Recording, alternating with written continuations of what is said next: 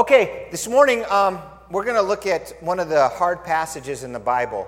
It's one of those passages that the scholars and theologians write books or commentaries about, and, and they really don't know how to deal with it. And I'm not saying I'm any smarter than any of them either. Um, so we're going to look at it. Hopefully, I'll give you more than you had when you came in and get you closer to understanding it, but I'm not saying I'm there either. It's a very hard passage of Scripture. But I think wrestling it with it this morning will help us understand some of the concepts associated with it and make us just a little closer to understanding God's heart on this matter. So I'm in the book of Malachi, Malachi in Hebrew, uh, which means my messenger. And it's an interesting name for a prophet, wouldn't you say? I mean, to have the name that I'm God's messenger. And then the way the, the book starts out, it says an oracle, the word of the Lord to Israel through my messenger, through Malachi. Um, but it says an oracle. And that's an okay word, but I don't really think it communicates the tenor of the Hebrew word. The King James gets it right, and it just translates it straight across as burden.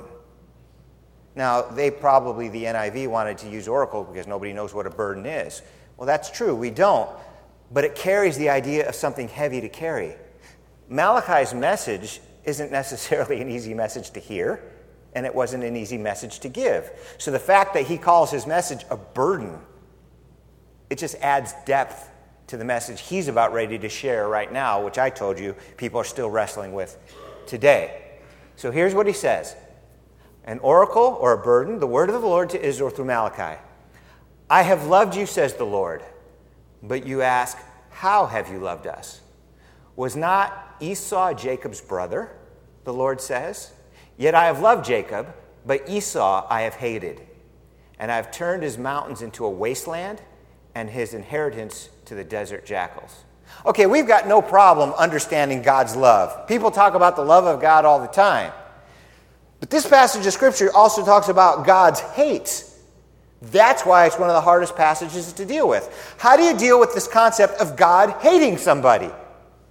Jacob have I loved, Esau I have hated it says quite plainly that God hates somebody. Wow, I didn't know that. I mean, you've seen bumper stickers and stuff, God loves you? Yeah. Could you imagine one that says God might hate you? That'd be a trip. But it's biblical. God hates. We often think that hate is a bad thing, therefore, it cannot be associated with God. But obviously, if God can do it, it's not a bad thing. Reminds me of anger. People say, oh, anger's wrong. No, anger's wrong if it's wrong angry, or wrong anger. But you should be angry at certain things, should you not? When you turn on the news and you see about somebody being harmed, an innocent child being kidnapped, you get mad. And you should get mad. That's good anger. When you see justice just being thrown under the bus and bad people rised up and good people lowered down, you get angry. And you should get angry. Anger is not always a bad thing, sometimes it's actually a good thing. Hate, though, really? Can hate ever be a good thing? Yeah. Don't you hate it when bad people take advantage of good people? Yeah. Don't you hate Hitler? Yeah. Well, hate's not necessarily a bad thing either. We've got to be more careful with it for sure. But maybe if we can explore it, we can learn a little something from it. So here's the first thing you do you come across a word in the Bible you don't like, so you look it up in the dictionary and hope it means something else. But this word, this Hebrew word for hate, it's one of the most easily translated, straightforward words I've ever studied in Hebrew. And you know, I've worked with Hebrew quite a bit. And like in English, you look up a word in the dictionary and there's like five definitions, right? It's not different in Hebrew or Greek. A word can have multiple meanings. Not this word. This word has one meaning, and it means to hate. The only other nuances they've put on it is to hate hard or hate more or to abhor. I mean, it's just one word, it means hate, that's what it means.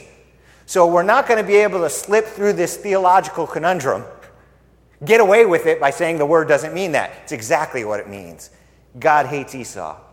And then it gets even more confusing because in the New Testament, this situation is referenced again in the book of Romans. And it talks about Jacob and Esau and how that before they were even born, God said the elder is going to serve the younger, and he chose Jacob and not Esau. Well, people take that choosing at their birth and then tie it together with this hate. But God does not say he hated Esau before he was born. That's a mistake people make. It says he chose Jacob before he was born. It didn't say he hated Esau. So we can just throw that away. That's no longer a problem. It doesn't say that. It just says he chose him. But this passage says he does hate him. And as I'm thinking about God and hate, I decided I'd make a list of some of the things in the Bible that says God hates. It's not this one verse. Maybe we could get away with it. It was just this one verse, but there's lots of verses about things God hates in the Bible. In just a couple of chapters in Malachi, it says God, he says, quote, I hate divorce. And we'll talk about that in a few weeks. There's one proverb that lists seven things that God hates. Let me read it to you. A proud look, this is Proverb 6, by the way, a lying tongue, hands that shed innocent blood, a heart that plots wicked plans, feet that are quick to rush into evil, a false witness who pours out lies, and a man who stirs up discord amongst his brothers. So, in that one proverb, God lists seven things he hates pride, deception, murder, evil thoughts, evil actions, lying to others, and somebody who stirs up discord in the family. And the extended family, I'm sure, is what it means. Then in Psalm 11, there's something else that God hates. It says, The Lord examines the righteous, but the wicked and those who love violence, his soul hates. The wicked and those who love violence, he hates. Well, now I go back to Esau. Esau was going to murder his brother. So, is that a man who loves violence? Yes. Is that a man who's wicked? Yes. So, it, it's not hard to put together the fact God hated Esau because Esau was wicked. He was going to murder Jacob. Jacob had to flee for his life. So, God loves people. We all knew that. But now we're being introduced to this concept that he also hates people. It might be and I haven't fully thought this out, but it might be that God hates people who hurt other people. That might be the simplest way to understand it. Those who hurt people, God hates. Well, that's not the end of the story. We're just getting into it. He says, Jacob have I loved, Esau have I hated. Now, Jacob, you have Abraham, Isaac, and Jacob, okay? Now, Jacob had a special relationship with God because from him was going to come the whole nation of Israel. And so he renamed Jacob.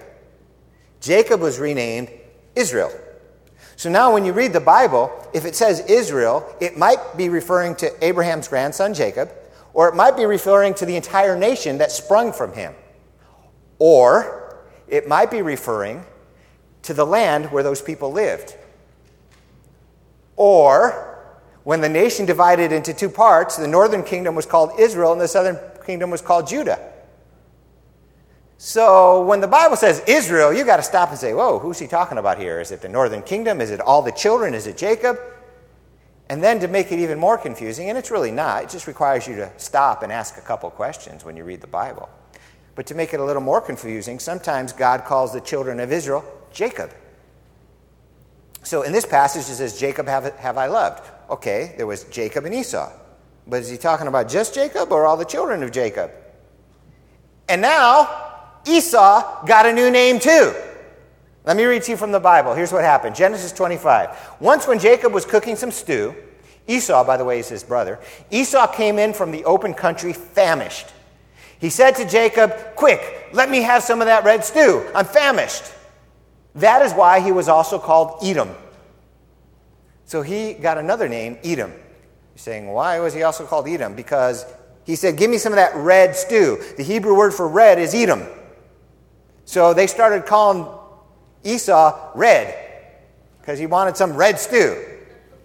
How weird is that? Hey, Red, come here. Like making fun of him. Come out of the country, starving half to death. We'll just call you Red. You ever go home really hungry? Like sometimes I just get in the door and I got to eat something. I don't care if dinner's ready or half ready. I got to eat something. I'm starving. So if that had happened last week, they'd be calling me spring roll because I got in the door and I just grabbed a spring roll off the counter and I ate it. What would they be calling you? Hershey? You know, hot dog? What do you want to be called? Chalupa? That'd be a pretty cool nickname. Hey, Chalupa, come here. And then, you know, people, names stick. I know of people who are like real pudgy when they were young, so they started calling them fats. And then they grew up and they were skinny and good looking, and they still call them fats. You know? And other people, they just make fun of. I'm not saying this is good, I'm just sharing experiences. People who are really big, they just call them slim, kind of as a joke. And names stick. So Esau is Edom, and his descendants are known as the Edomites, and they're mentioned throughout the Bible.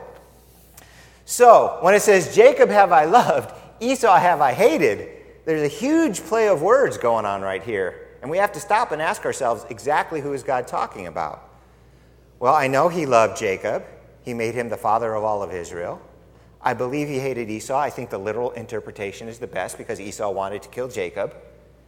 But when it says, I hated Esau in Malachi 1 3, it says, Esau I have hated, and I have turned his mountains into a wasteland. Ah, I think we're going beyond Esau now for a couple of reasons. First of all, because it's talking about turning his country into a wasteland, and now if he's got a country, we've got to be talking about his descendants. Plus, this is Malachi writing.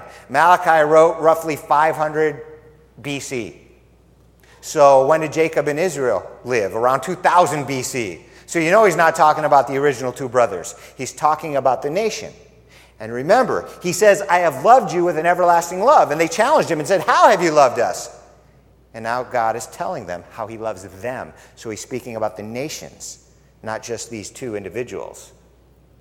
So, why did God destroy the Edomites? Why did he hate the Edomites in addition to Esau? What did they do wrong? All right, let me tell you a little bit about Israel's history. Israel was given the commandments of God, and they were the only people on the planet who were told right from wrong about the one true living God and what he wanted from them. And he wanted them to be like a testimony to the rest of the world and bring the message of the gospel to the whole world so everybody could follow God and be saved. But they turned their backs on God, started worshiping idols like everybody else was doing. And God had an agreement with them. He said, Listen, you obey me and follow me. No enemies will overthrow you. Uh, everybody will be healthy. You'll be rich. You'll be fat and happy. It'll all be good. Everything will be good. No diseases, nothing. You'll have perfect life. But you turn your back on me. All the diseases that you saw in Egypt, they're going to cleave to you. All the enemies that I was protecting you from, they're going to come in. And he said, This would all happen. They turned their back on God. God sent them prophets to tell them to straighten up. You know, if you don't straighten up, it's going to get bad. And it kept getting worse and worse for them. And they wouldn't come back to God. And eventually God said, Okay, that's enough. No more warnings. And he sent in the Babylonians and the Assyrians to destroy Israel and Judah and to deport them to other countries. It was horrible times. I mean, they were surrounded. They lived in a walled city in Jerusalem. No food could get in and out. They started eating each other. That's how bad it was. Bad times.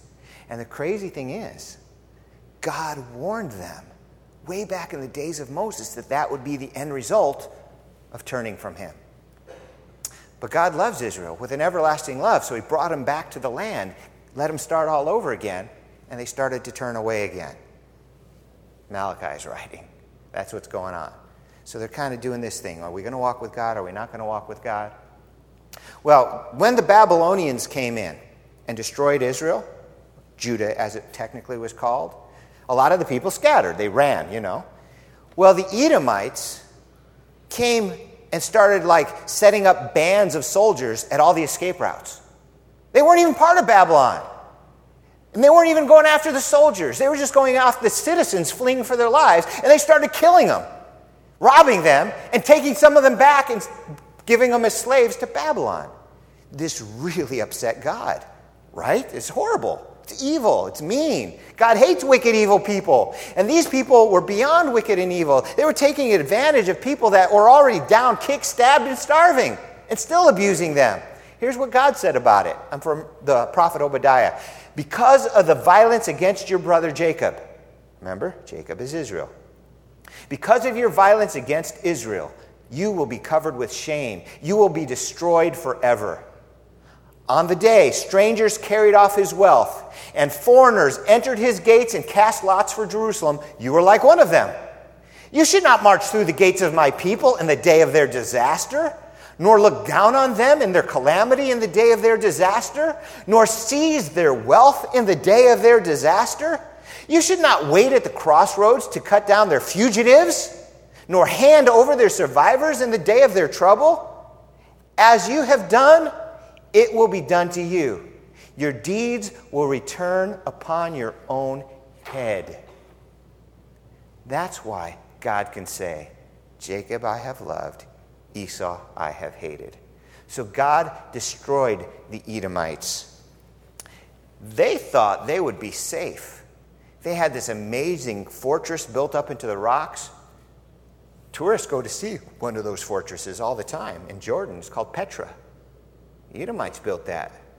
They thought, hey, nobody can get in here. We're safe. We're good. And nobody living there now. God said, I'll pull you out of those rocks. And that's exactly what happened. Well, my, my message this morning is called God Loves and God Hates. Starting to get a little idea of what that means. Mostly, it seems that God hates those that harm other people. The Edomites took that to the, as far as you could take it. They abused the Israelites, so God hated them and God judged them. Now, I told you that the word hate means hate. It can't mean anything else. It's one of the clearest words I've ever studied in the Bible. It's true. But all words can be used in a metaphorical sense, all words can be used in a poetic sense. Uh, hate is no different. Hate can be used in what is known as, new word, hyperbole. That's how the people who study the Bible or grammar call it. We'll just call it exaggeration. Like, and I, I, use this example probably because it was the one I heard when I was growing up. I told you a million times, shut the front door. Well, I doubt she told me a million times. Maybe 10 times that week. Certainly not a million times. So if you were to read, I told him a million times to shut that front door, nobody would take that literally.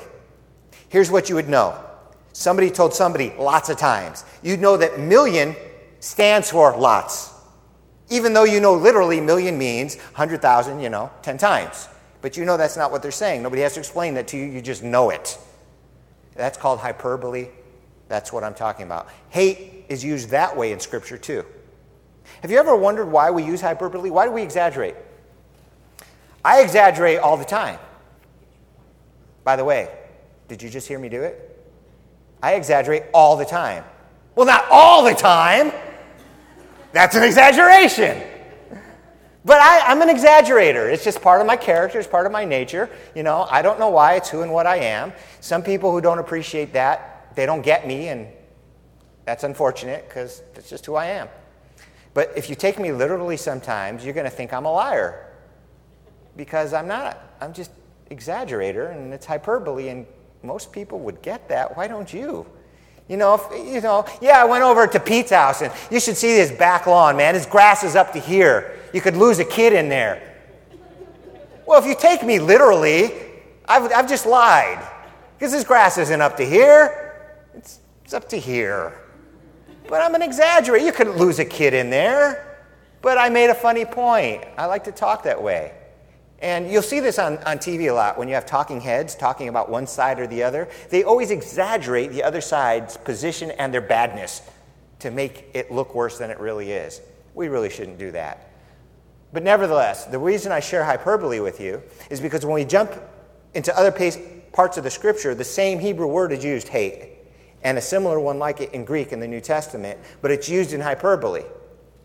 Remember, I told you some people who don't understand hyperbole don't understand me and don't necessarily like me. They think I'm a fibber or don't get what I'm saying and just don't relate. That happens with the Bible, too. There are some people who actually find verses of the Bible, find fault with them because they don't like what they say. I'm going to give you a verse from the New Testament that's another hard verse in just a moment. But first, let me build my way up to it with a hyperbole in the Old Testament using the same Hebrew word. Proverbs 13 24 says this He who spares the rod hates his son, but he who loves him is careful to discipline him. Same Hebrew word. Hate means hate. Does a parent hate his son because he doesn't discipline corporally? Of course not. So, Steve, you think the Bible's wrong? Of course not. Let me read to you a little statement I made about it. People who don't discipline their children are doing them more harm than good. They may not hate them in the literal or emotional sense, but because they aren't willing to do what's necessary for the benefit of their own children, it's as if they hate them. People don't want to smack their kids because they think it's mean, it'll hurt their feelings or, you know, whatever. But sometimes a kid needs smacked. It's part of discipline, it's part of growing up. And the Bible says if you're not willing to do that because your emotions are too tied into that child and you don't want to see them cry and you don't want to cause them pain, you're hurting them more that way. A loving person does the hard thing. That's true love.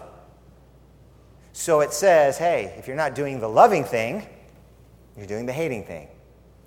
Spare the rod, hate the child, not spare the rod, spoil the child.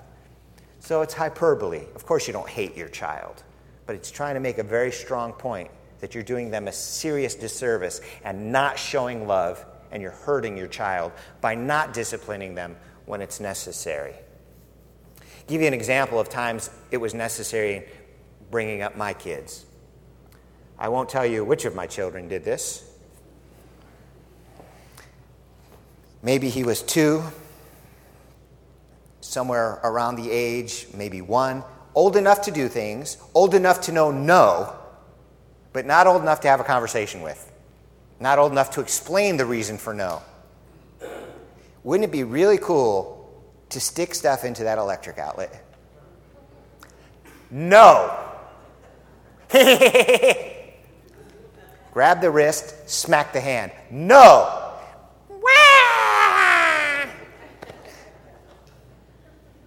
You can say no, pull him away, and give him a bottle of Cheerios and think you've won.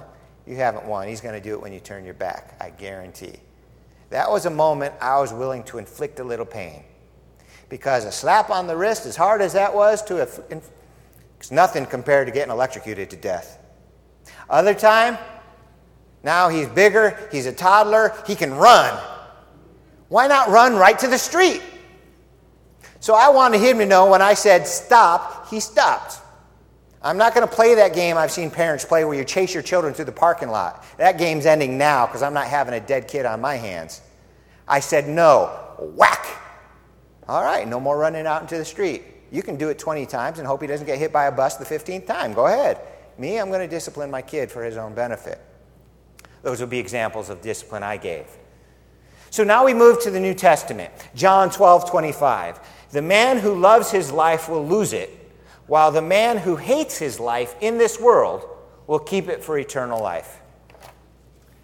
See, followers of God don't put their lives as their number one priority. God comes first. We're willing to deprive ourselves in our service to God. We're willing to die in our service to God. Don't get me wrong, we don't want to. But if that's what it takes, that's what we'll do.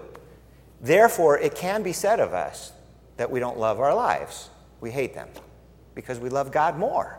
We'll put other people in front of us. And it's the same as that Proverbs passage.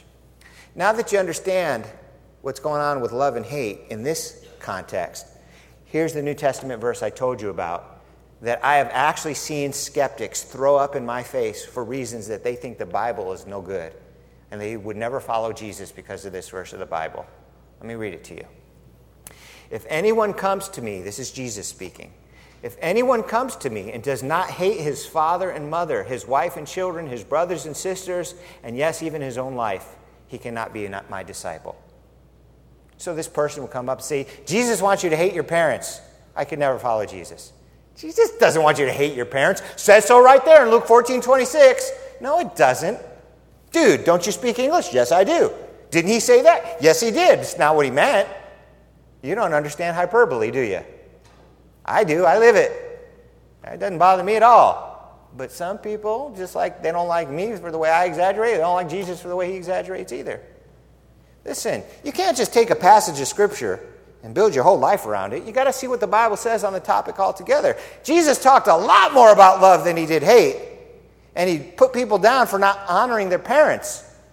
Honor your father and your mother. It's one of the great Ten Commandments. Jesus was preaching it. So there's no way Jesus said to hate your parents. But gee, Steve, he just said it. No, he didn't. You understand now. But if you take it out of context and don't study it, This is just like John 12, where hate simply means that we don't put ourselves above God. We don't put our families above God either.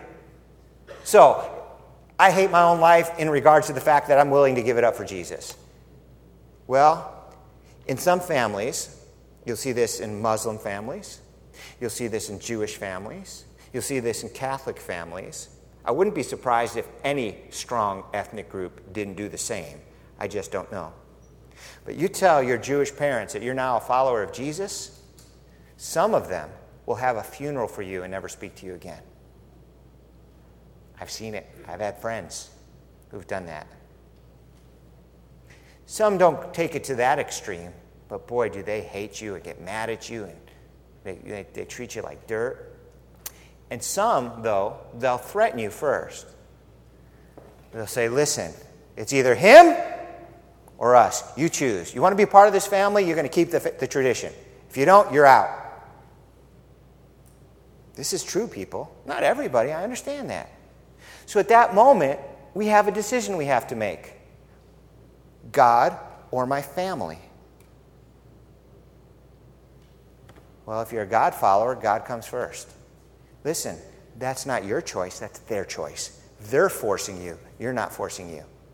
You tell them, listen, I don't make choices like that. I love God and I love you. I'm not choosing. If you want to choose to have nothing to do with me, I, that's your business, but I'm going to, I, I love you, and I'm not choosing that. That's a bad decision. You decide. On the good news, after some years, there's often a relenting that happens, especially when the grandkids come along. Things do tend to change, sometimes they don't. So that's what Jesus meant. He doesn't want us to hate our parents. We're supposed to give our lives for other people and to honor our parents. But should it come down to it, if we have to make the decision between loving God and loving our parents, God comes first. He's the Lord and King of the universe and God of all goodness and righteousness. When I had to make the decision to follow Jesus, I didn't know what my family was going to do. I did fear that they were going to disown me. I thought that was a real possibility. And I was very selfish with my decision. I said, Listen, I'm going to heaven, and I'm not letting anybody take me to hell. I love my family, but I'm not going to hell with them. If they want to go, they can go. I didn't really feel that way, but you know, I just made it hey, I'm choosing God, I'm choosing right, I'm choosing heaven. Join me, let's go. But I'm not going to turn my back on God just because you want me to. That's not, that's not happening with me. All right, so let me sum it up God loves and God hates. The Edomites abused the Israelites, so God hated them. Hate can be used in hyperbole even though the word itself is one of the clearest words in the Bible. It was used in hyperbole in talking about disciplining our children, that if you don't, you hate them.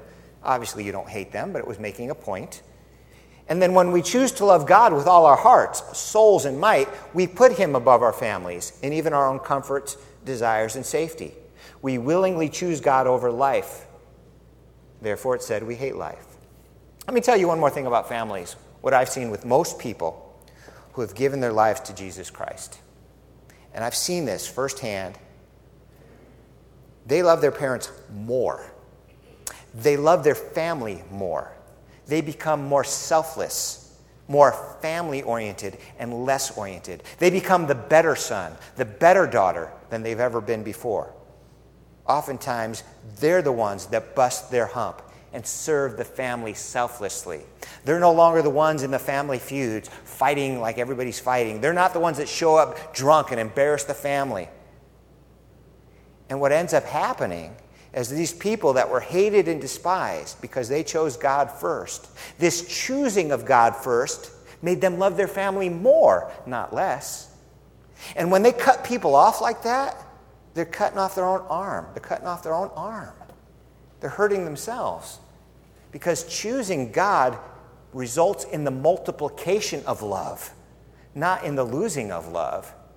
Denying God makes for a love famine, but choosing God makes for more love to go around. It's always better to choose God. It benefits everybody more, not less. One more thing before I finish up about hate to help round out the whole package, I hope in my perspective, in God's world, hate and love are not mutually exclusive. I think God can hate people and love them at the same time. Now, I know you think hate and love are just opposites. No, they're not.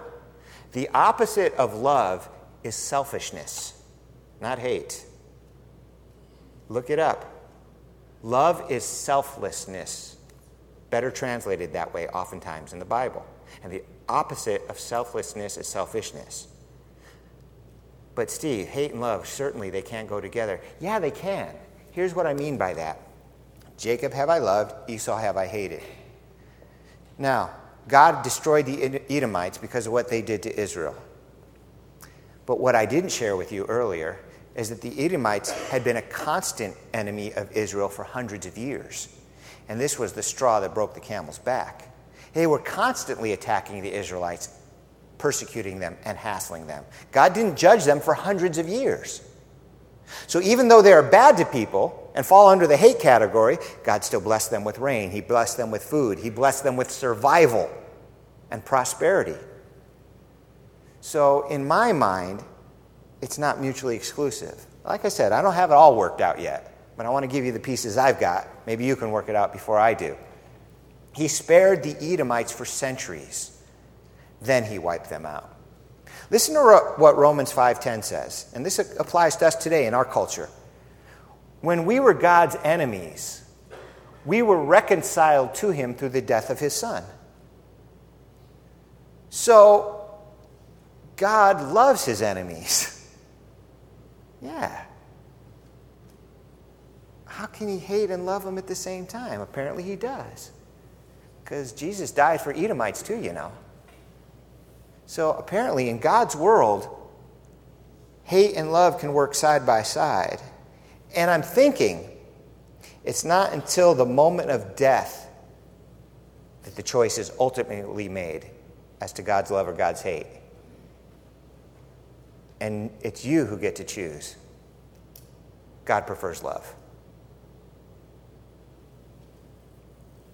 Now, we know God hates things God hates people. I think particularly people who hurt other people. And love and hate are not necessarily mutually exclusive. What about us? What are we supposed to hate? Let me tell you exactly what you're supposed to hate. You're supposed to hate evil in all of its forms. That's what you're supposed to hate. But just like God, if somebody comes to you and wants to know about Jesus, you have an opportunity to tell them about Jesus, you're supposed to tell them and pray for their souls and hope they get saved. You know? You can be a Christian cop and shoot at a bad guy. You may kill him, you may not. But if you don't kill him, you put the handcuffs on him and then you can pray for him that he'll recover and he'll get saved. And you can be a prison guard who prays for your inmates Hey, if they're riding, you might hate them at that moment and be willing to put a slug in them. But when they're not riding, you're praying for their soul, trying to be nice to them. It's not mutually exclusive. Life isn't as easy as that. It's only that easy on TV. Didn't Jesus say, Love your enemies, pray for those that persecute you and despitefully use you and abuse you? Yes, he did. So somehow we've got to learn how to balance the love and hate thing. But let me give you one piece of advice and I'll close. If you're not sure which way to go, Go on the love side. love conquers all. Love is the biggest, the brightest, and the best. I don't want to give any of you an excuse to hate. Don't take that away from my lesson this morning. That's not what I was, was, what I was talking about at all. God wants us to hate sin, reject it in our own lives, and follow Jesus. That's what He really wants. If you've not made a commitment to follow Jesus, I'd encourage you to do so. Hate what sin does to you, reject it. Sin is um, doing things God doesn't want us to do. Sin is not doing things God does want us to do. But more importantly, sin is that thing in us that keeps us from being able to change those first two. There's something wrong, something broken in our souls. And God wants us to hate that brokenness, that thing that infects us and makes us do bad. Tell Him we don't want it anymore. Tell Him we're willing to follow His way as best we can, that we believe in Jesus. If you hadn't made that decision, I'd encourage you to make it this morning.